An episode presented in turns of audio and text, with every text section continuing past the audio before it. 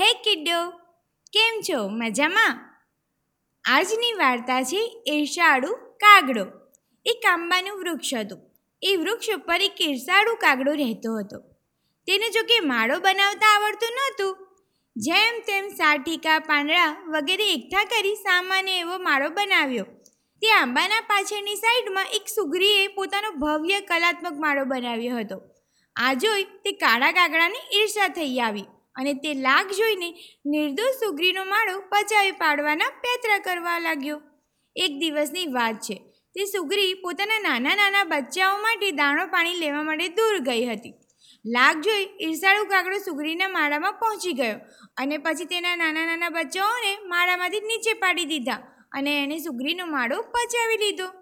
સાંજ પડતા જ તે સુગ્રી દાણો પાણી લઈને પોતાના માળા પાસે આવી અને અને શું જોયું? ત્યાં આગળ આવીને, હા, તેનો કિંમતી અમૂલ્ય માળો લુચ્ચા કાગડાએ પચાવી પાડ્યો હતો અને તેના બચ્ચાને તો જમીન ઉપર ફેંકી દીધા હતા.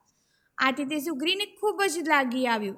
તેણે તે કાગડાની વિનંતી કરી કે, આજની રાત તો પોતાના માળામાં રહેવા દો. પરંતુ તે ઈશાળું કાગડો એકનો બે ન થયો. બાદમાં તે સુગ્રી પોતાના બચ્ચાઓને પાંખમાં લઈ થોડે દૂર ઉપર આવેલા એક લીમડાના વૃક્ષ ઉપર જતી રહી. અને પછી જેમ તેમ તેણે બચ્ચાઓ સાથે રાત ગુજારી. સવાર પડતા સુગરી બીજો માળો બનાવવામાં લાગી ગઈ.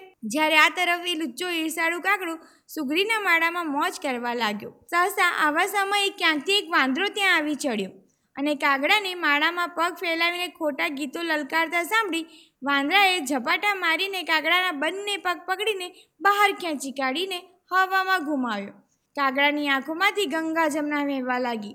તેને હવે કરેલ ખરાબ કર્મો ઉપર પસ્તાવો થવા લાગ્યો.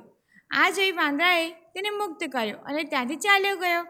ત્યારબાદ તે ગાગડો પસ્તાવા સાથે સુગ્રીનો માળો છોડી દૂર દૂર ચાલ્યો ગયો. આ જોઈ સુગ્રી અને તેના બચ્ચાઓ પુનઃ તેના અસલ માળામાં રહેવા ચાલી ગયા. કે મજા આવીને મિત્રો? So stay tune good bye